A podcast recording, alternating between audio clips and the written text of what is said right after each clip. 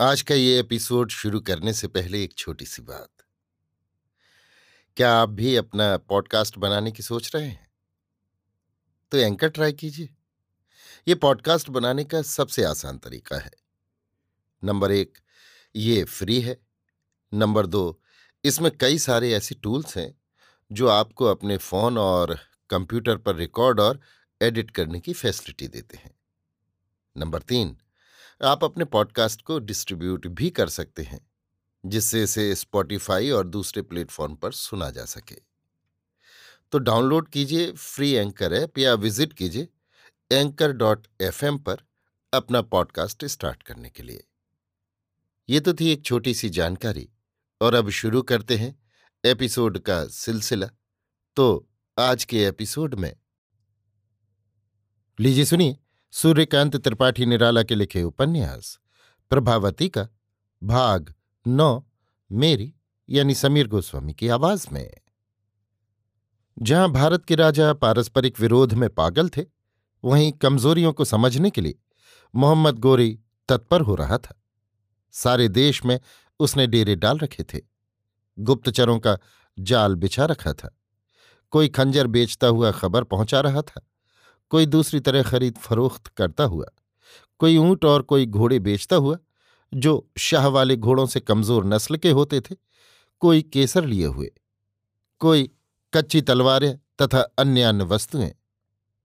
किसकी कितनी सेना है, युद्ध कौशल कैसे हैं, किस किस राजा की आपस में मैत्री है, आचार व्यवहार कैसे हैं, जनता के लिए राजा क्या क्या भाव रखते हैं, प्रजा प्रसन्न है या पीड़ित, पूरे ब्यौरे के साथ ये खबरें शहाबुद्दीन के पास पहुँच रही थीं। कई बार हार खाकर भी वो ज्यो ज्यो यहाँ की बिगड़ी राजनीति का अध्ययन करता जा रहा था, उसे विजय की आशा बंधती जा रही थी। पंजाब से सिंध तक उसका राज्य विस्तार हो गया था, पर भारत के किसी भी दूसरे प्रदेश के राजा को ये बुरा नहीं लगा। किसी ने इसके लिए मोहम्मद के विरोध की चर्चा नहीं की। सब अपनी ही सीमा को स्वाधीनता की हद मानते थे। धर्म का भी बुरा हाल था। मोहम्मद ज्यो ज्यो सोचता था, उसकी दृष्टि में आशा के रंगीन फूल त्यों त्यों खिलते जाते थे। हृदय का रुद्ध प्रवाह वेग से भारत धरा को प्लावित करने के लिए बह चलता था। इस्लाम की दूर दूर तक फैली महाशक्ति का विश्वास उसे बार बार नए जीवन से बाँध कर भर देता था। उसके प्रयत्न पहले से और क्षिप्र गति धारण कर लेते थे। अर्थ संग्रह और सैन्य शिक्षा के लिए और दत्तचित्त हो जाता था। इसी समय कान्यकुब्ज से कुछ दूर एक सुंदर निर्जन स्थान पर धीर सिंह धूनी रमाए बैठे हैं। पीपल की छाह इधर उधर कुछ और वृक्षावली, सामने पक्का कुआँ, किसी धनी ने पथकों के उपकार के लिए बनवाया है। दिन का तीसरा पहर सुनहली धूप छन कर आती हुई, जैसे वृक्षाकृति तरुणियाँ नए कोपलों की वासंती गुलाबी और लाल साड़ियाँ पहने रंग खेलने के लिए तत्पर हों। और प्रिय सूर्य की पिचकारियों से स्वर्ण मिश्रित साड़ी के अनुरूप ही रंग उन पर चल रहा हो।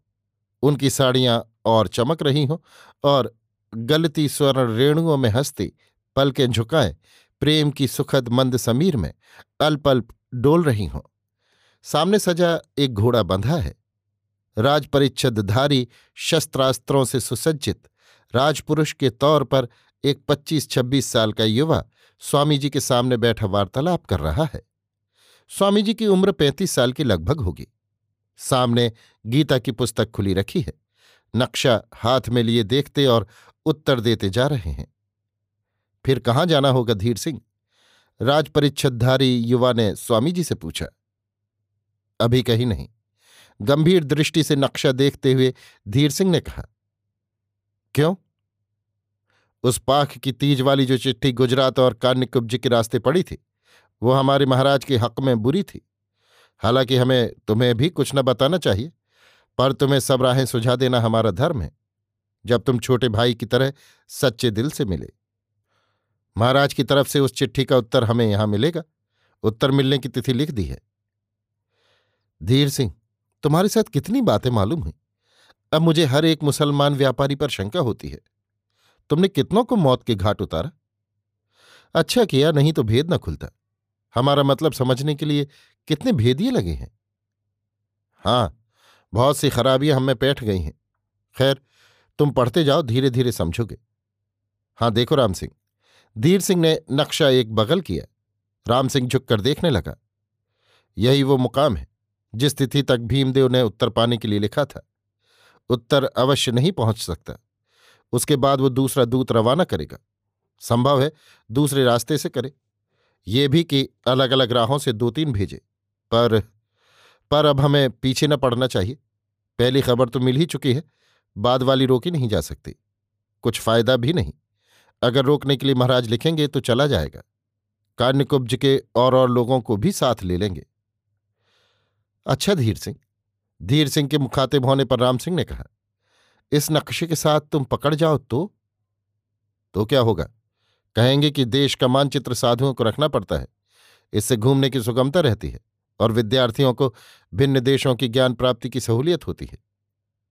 धीर सिंह, शंका के स्वर से राम सिंह ने कहा, वो एक सवार आ रहा है। दोनों निगाह उठाकर देखने लगे। तुम तैयार हो जाओ। धीर सिंह ने कहा, इस रास्ते आने वाला हमारा अपना आदमी नहीं हो सकता। या तो गुप्तचर होगा या संवादवाहक। फंदा ठीक कर लो। ना उतरा तो पीछे लगकर अवश्य पकड़ना। कोई भला आदमी ना हो। भला आदमी हुआ तो कुछ छीन कर छोड़ देना। समझेगा डाकू थे। हरकारा हुआ तो खबर मालूम होगी। फिर ये जगह छोड़नी होगी। महाराज का हाल कैसे मालूम करोगे? तर्क मत करो, रास्ता नहीं बंद होता। राम सिंह तैयार हो गया। घोड़ा सजा था। बैठकर आगे के रास्ते धीरे धीरे बढ़ाया। अगर आता सवार उतरकर स्वामी जी से बातें करता तो स्वामी जी उससे समझते, बढ़ने पर आगे वो था। सवार तेज़ी से बढ़ता हुआ स्वामी जी को पार कर निकल गया। राम सिंह की बगल से निकला तो फंदा डालकर फांस लिया। घोड़े की चाल तेज होने के कारण वो गिर गया। घोड़ा कुछ कदम बढ़कर खड़ा हो गया। साधारण सिपाही था, घबराकर मिन्नतें करने लगा। राम सिंह ने परिचय पूछा। उसने प्रभावती वाला हाल बतलाया और कहा कि बलवंत और महेश्वर सिंह के पत्र कान्यकुब्जेश्वर के पास लिए जा रहा था।